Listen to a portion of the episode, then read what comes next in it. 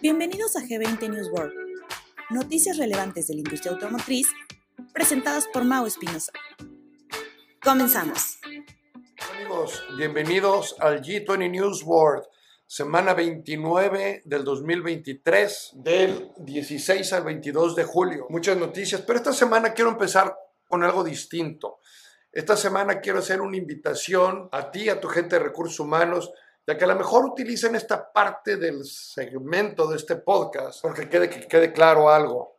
No hay escasez de excelentes oportunidades laborales en la industria automotriz.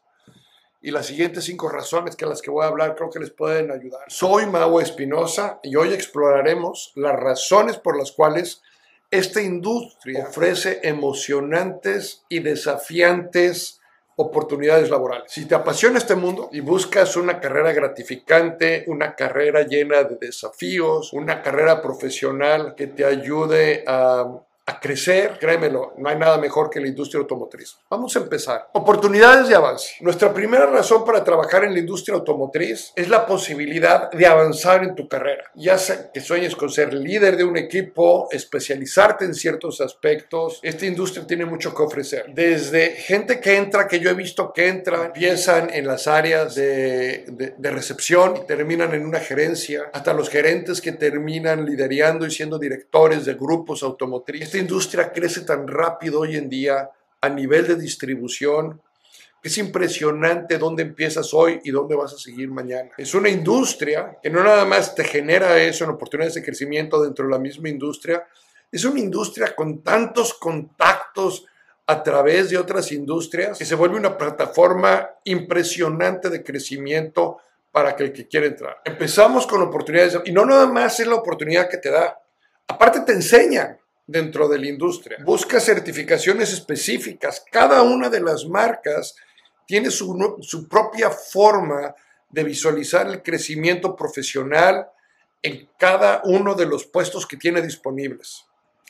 Desde la mecánica, desde la mercadotecnia, desde la administración, las finanzas, el liderazgo, las ventas, estrategias de negocio, gerencias, etcétera. Hay una cantidad impresionante de formas en las cuales puedes ir avanzando. Entonces, como punto número dos, quiero resaltar esto de aprendizaje y desarrollo en tus habilidades. Porque en el mundo automotriz el aprendizaje es constante. Es un mundo tan cambiante, es un mundo con tantas innovaciones, con tantas creaciones, impensable el no tener todos estos cursos, todas estas actualizaciones, todos estos momentos de aprendizaje, porque si hay algo en lo que crece la industria, es en avances tecnológicos. Entonces, si eres una persona que te gusta estar a la vanguardia en la tecnología, esta es otra industria que te, que te va a llenar el ojo y te lo va a llenar fuerte.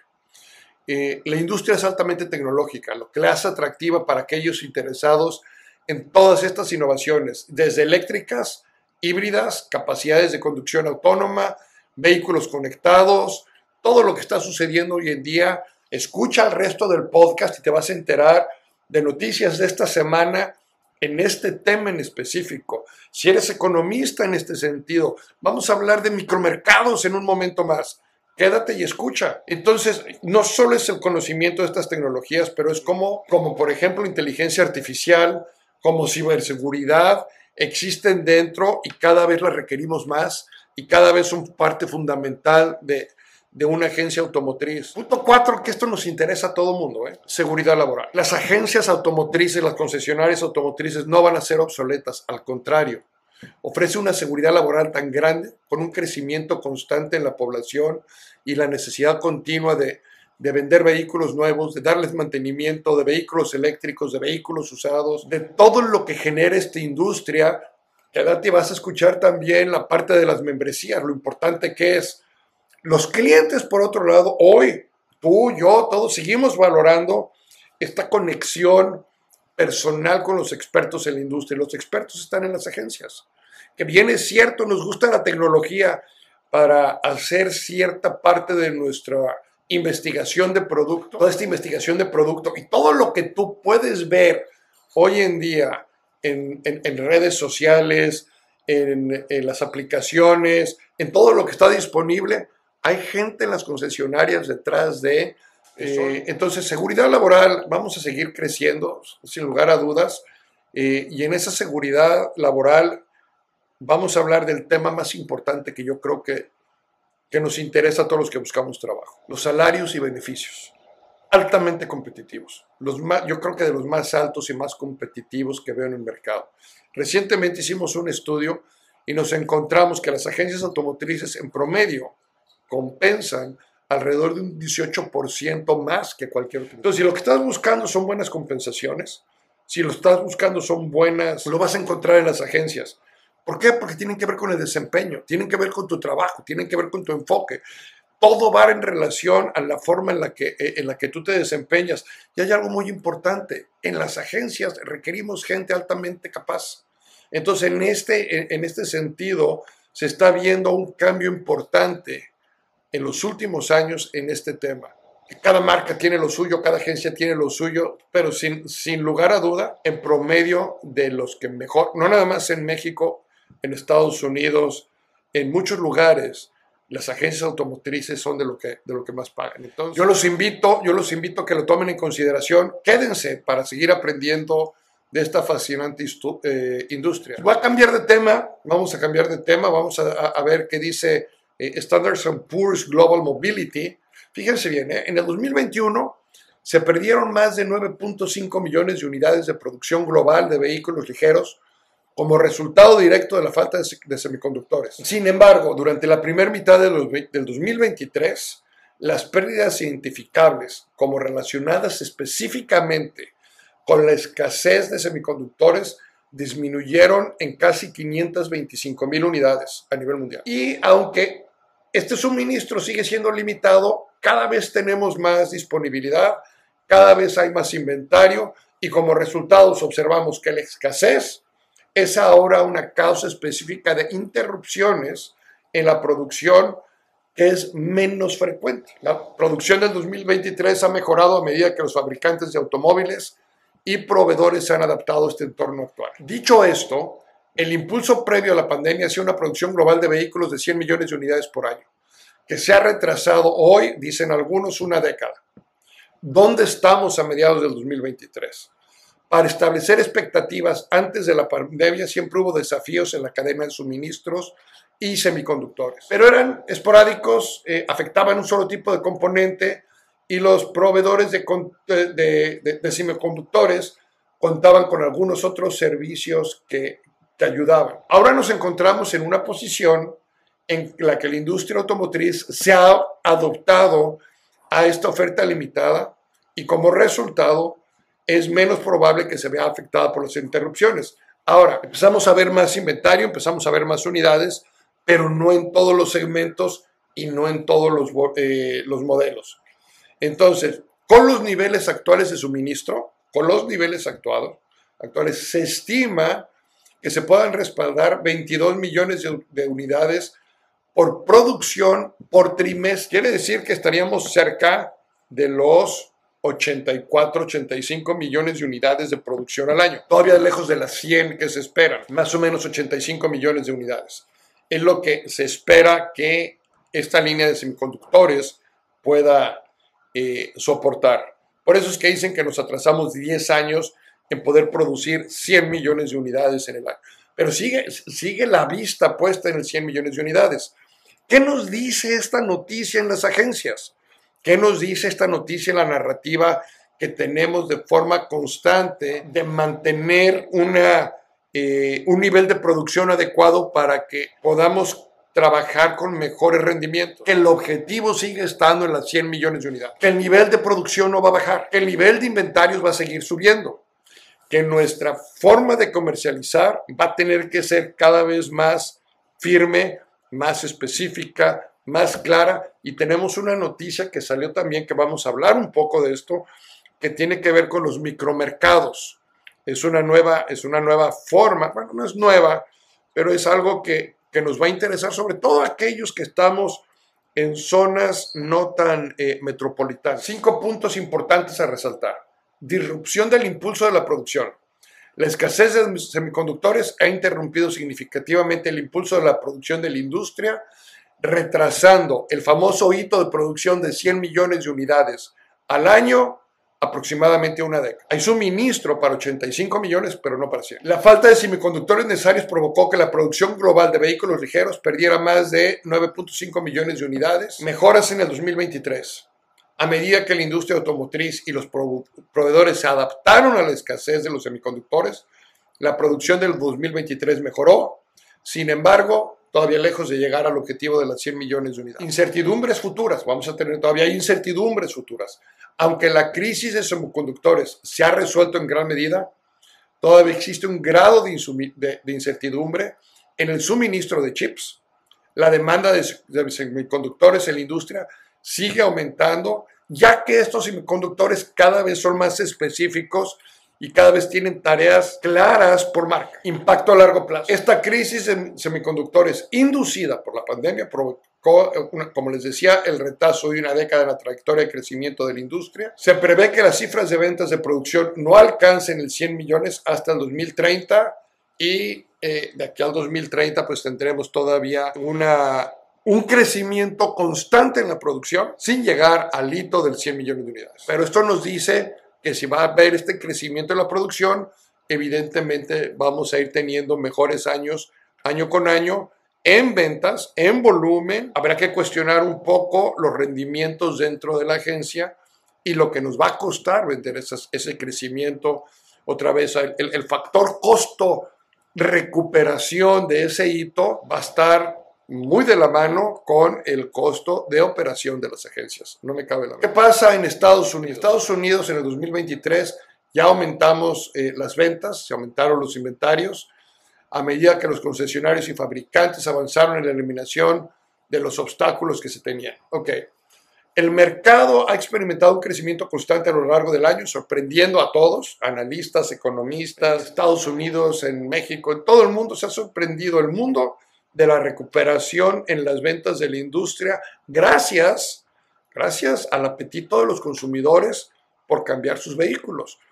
A través de los años creamos como industria, y como soy parte de la industria, por eso, por eso digo, creamos o deseo, es un deseo, de actualizar nuestros vehículos. No importa si estamos, compramos en el mercado de, de unidades nuevas o en el mercado de unidades usadas, buscamos esta actualización del vehículo que nos, que, nos traslada de un lugar al otro aproximadamente cada tres, cada cuatro años, cinco cuando mucho. ¿Y qué es lo que sucede en términos generales? Que con toda esta etapa de la pandemia, con la carencia de unidades, eh, algunos cambiaron sus unidades, otros no.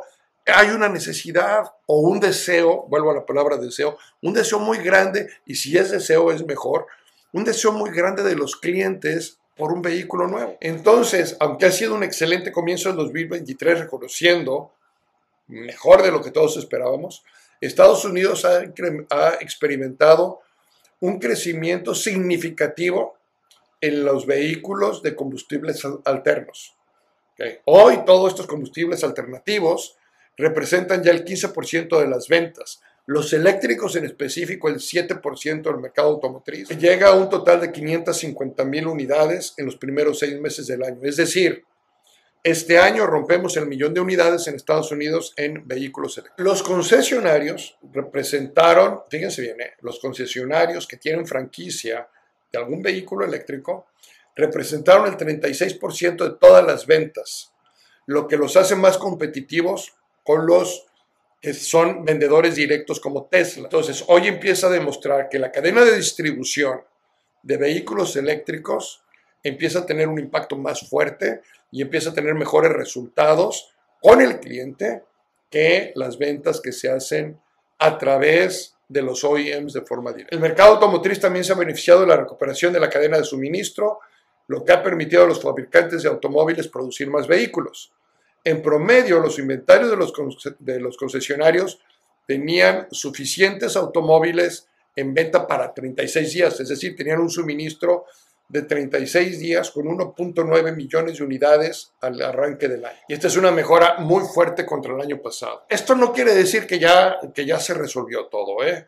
que los problemas no han terminado, estamos solo a a mitad de lo que era el nivel pre-pandemia, y aunque los fabricantes están lanzando más modelos de los que se vieron antes de, del COVID, la disponibilidad sigue variando mucho en muchos segmentos. Por ejemplo, todo lo que es pickups tenían un suministro de 59 días y solo representaban el 18% de las ventas totales.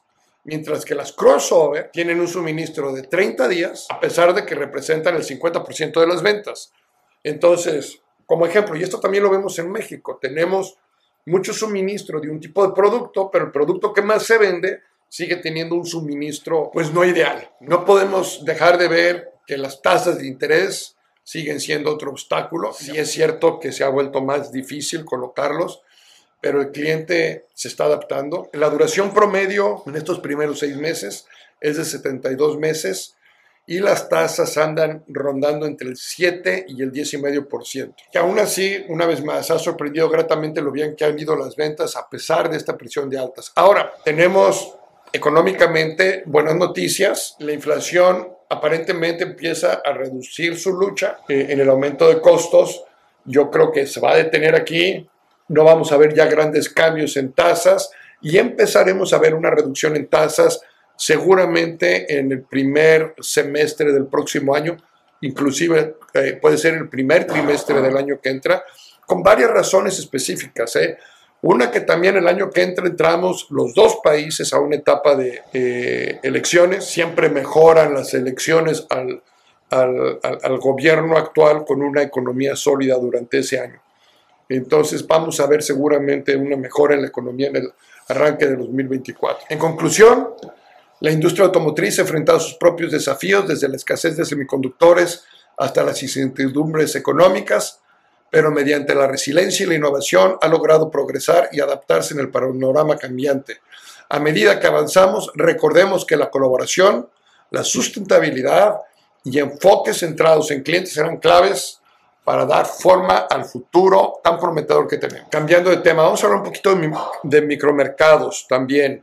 El panorama de la venta de, de unidades y postventa automotriz está cambiando rápidamente.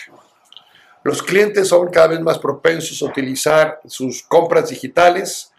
Los análisis que se han hecho recientemente demuestran que los vehículos eléctricos pueden representar entre un 40 y un 50% de las ventas para el 2030. Yo lo veo muy agresivo, pero eso es lo que todo el mundo está diciendo.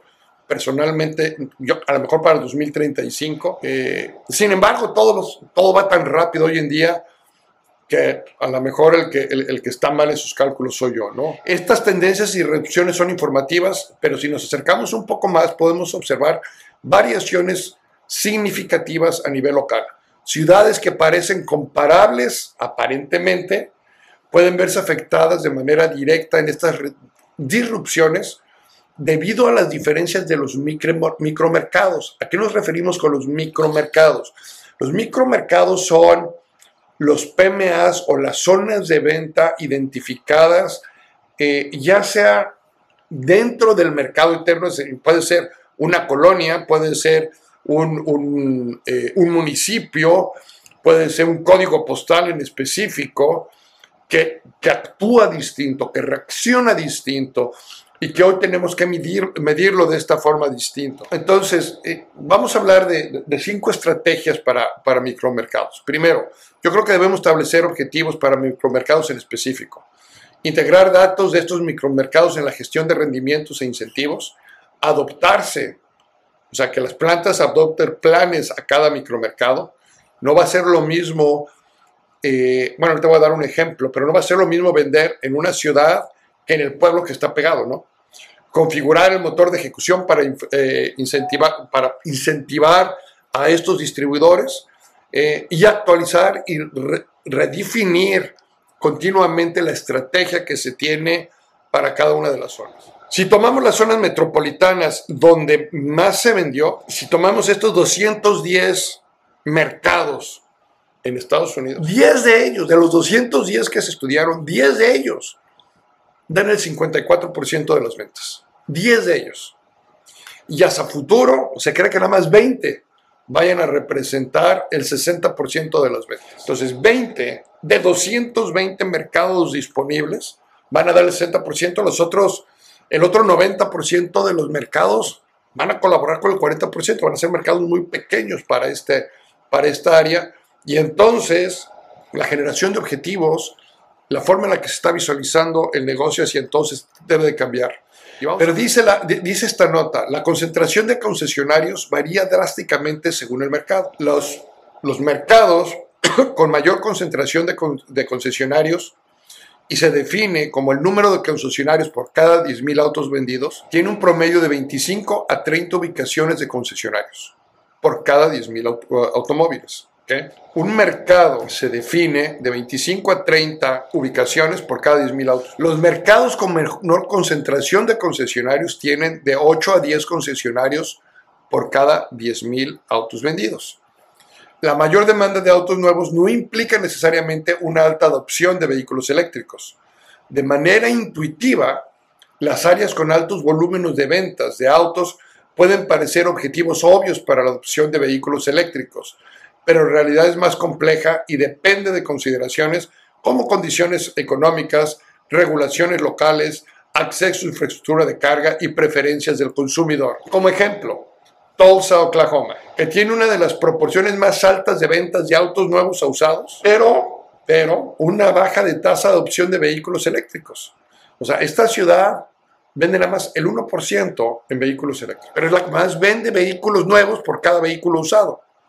Entonces, es claro que el cliente de Tulsa, Oklahoma, le gusta el vehículo nuevo, pero no el eléctrico. La concentración de concesionarios no siempre está correlacionada con el crecimiento de la población. Los mercados con crecimiento de población más alto no necesariamente tienen la mayor concentración de concesionarios. Por ejemplo, la población de Fort Myers, Naples, en Florida, creció más del 20% entre el 2010 y el 2020, pero la región tiene una concentración de concesionarios por debajo del promedio, es decir, 12 concesionarios por cada 10.000 autos. Por otro lado, El Paso, Texas, que no hubo gran cambio en su población, en conjunto tiene 22 concesionarios por cada 10.000 autos vendidos. Entonces tampoco es correlacionado una cosa con la otra. ¿Cuál es el impacto del micromercado, de los micromercados a nivel macro. Yo creo que he hecho correctamente la idea del nivel de micromercados, ya sea a nivel de mercado o de código postal o de ciudad, etcétera, puede complementar y aumentar el impacto de las estrategias existentes. Los tomadores de decisiones pueden establecer objetivos específicos de micromercado e integrar estos datos a la gestión del rendimiento y luego pueden establecer planes acorde a cada uno de ellos empezar a hacer análisis cada vez más profundos de tu mercado en específico, de lo que hace tu mercado, que es algo que en términos generales tú como concesionario lo haces cada vez más. Eh, hacer estudios de nuestros mercados, que es parte del trabajo de nuestros departamentos de mercadotecnia. Es bien importante conocer cuáles son estas nuevas tendencias que están ocurriendo dentro de nuestra zona de influencia. Vamos a cambiar de tema, vamos a hablar de vehículos usados, porque los precios se estabilizan mientras ya empiezan a aumentar las ventas. Según un análisis de Cox Automobile, de los datos eh, de inventario disponible de autos usados, el mercado de vehículos ha perdido algo de volatilidad durante la pandemia y la escasez de chips, con inventarios y precios manteniendo relativamente estable. A finales de junio había 2.2 millones de vehículos usados sin vender en los concesionarios, eh, tanto concesionarios de, de, de, franquicia como los independientes en todo Estados Unidos en comparación con el año pasado. Las ventas han disminuido ya un 10% o 240 mil unidades, pero aún ha aumentado en comparación a la revisión que se hizo contra, contra el mes anterior. Entonces, disminuimos en ventas contra el año pasado, pero ya viene un aumento contra el mes anterior. Eh, a, finales de junio ya tendremos 47 días suministro eh, inventario. Ya estamos llegando. Acuérdense que el nivel crítico son los 60 días, ya vamos en 47 días. Se ganó un día de inventario en este mes de junio, es decir, terminamos con más unidades. El mes inició con 46 días suministro, terminamos con 47 días. Entonces, este, empezamos a ver eh, ciertos ajustes ya en, seminuevos. Eh, por aquí tenía otro dato importante de seminuevos, en el cual vemos los precios también disminuyeron eh, nuevos este año, con lo que va del, mes. El, la lista de precios, o el promedio fue de 27.147 dólares y son vehículos con aproximadamente 71 mil millas. Son aproximadamente 100 mil eh, 100 mil kilómetros. ¿Qué más tenemos aquí? Eh, ah, yo les había dicho que íbamos a hablar de suscripción y con esto vamos a terminar nuestro podcast. Imagínense esto, ¿eh? Imagínense esto, que acabas de comprar una, una nueva cocina. Llegan, te instalan tu cocina, tu estufa y resulta que una vez que ya está instalada no la puedes utilizar porque tienes que suscribirte a los niveles de temperatura que quieres que tu estufa... Entonces ya tienes la estufa, pero para poderla utilizar tienes que pagar una suscripción nueva ahora para que puedas utilizar diferentes tipos de temperatura de acuerdo a lo que vas a cocinar. Bienvenidos al mundo de las suscripciones, porque esta va a ser la realidad para muchos eh, clientes que están comprando vehículos nuevos. Ya, ya vienen con ciertas cosas, con ciertos accesorios, con ciertas adaptabilidades, pero para poderlas utilizar vas a tener que suscribirte. Hubo un caso muy sonado hace poco, no sé si lo recuerden, fue el año pasado, no más de dos años, cuando BMW sacó sus asientos con calefacción con una suscripción de 18 dólares mensuales para poderlos utilizar. Ya venían con la calefacción, pero para poderlo utilizar tienes que suscribir. Si no, no lo puedes utilizar. Tienes el asiento eh, y no se va a poder utilizar. Y esto es algo que los fabricantes le están apostando mucho a la suscripción para compensar en cierta medida lo que ellos ya ven venir, que va a ser baja en ciertos ingresos a través de postventa. ¿Cómo los vamos a ganar? A través de suscripciones. Por lo pronto, los fabricantes, hasta dónde el distribuidor, el concesionario, va a tener una parte importante en este modelo nuevo de negocio, está todavía por verse. Lo que sí es un hecho es que este mundo de la suscripción ya es algo inminente que se va a dar. Por supuesto que va a traer las desventajas de, del cliente, donde vaya, vea los, los inconvenientes de, de, tener el accesorio pero no poderlo utilizar. Van a ser eh, modelos, o, no modelos, sino tipos de objeciones nuevas que vamos a tener que lidiar eh, con nuestros vendedores. Tiene una eh, profesionalización, una especificación más grande para los vendedores. En este sentido, además de vender el vehículo, vas a tener que vender las membresías y vamos a tener que sacar provecho de las mismas. Entonces, ahí los dejo con esta nueva visión de las membresías. Muchas veces creíamos que la membresía nada más iba a ser para poder utilizar el vehículo y no, no, no. Parte de las membresías importantes va a ser el poder tener acceso a ciertos accesorios, a ciertos eh, beneficios que el vehículo ya va a traer, pero que la única forma de poderlos utilizar van a ser a través de membresías para la utilización de esos accesorios. Y hasta aquí los dejo, que tengan una excelente semana. Nos vemos, nos escuchamos la próxima una vez más. Si algo les gustó, háganmelo saber. Si algo no les gustó, también. Estamos tratando de hacer este podcast para beneficio de ustedes y nada más de ustedes. Muchas gracias. Que tengan un excelente día, mañana, tarde o noche, donde quiera que estén. Hasta luego. No te pierdas el próximo episodio de G20 New todos los lunes.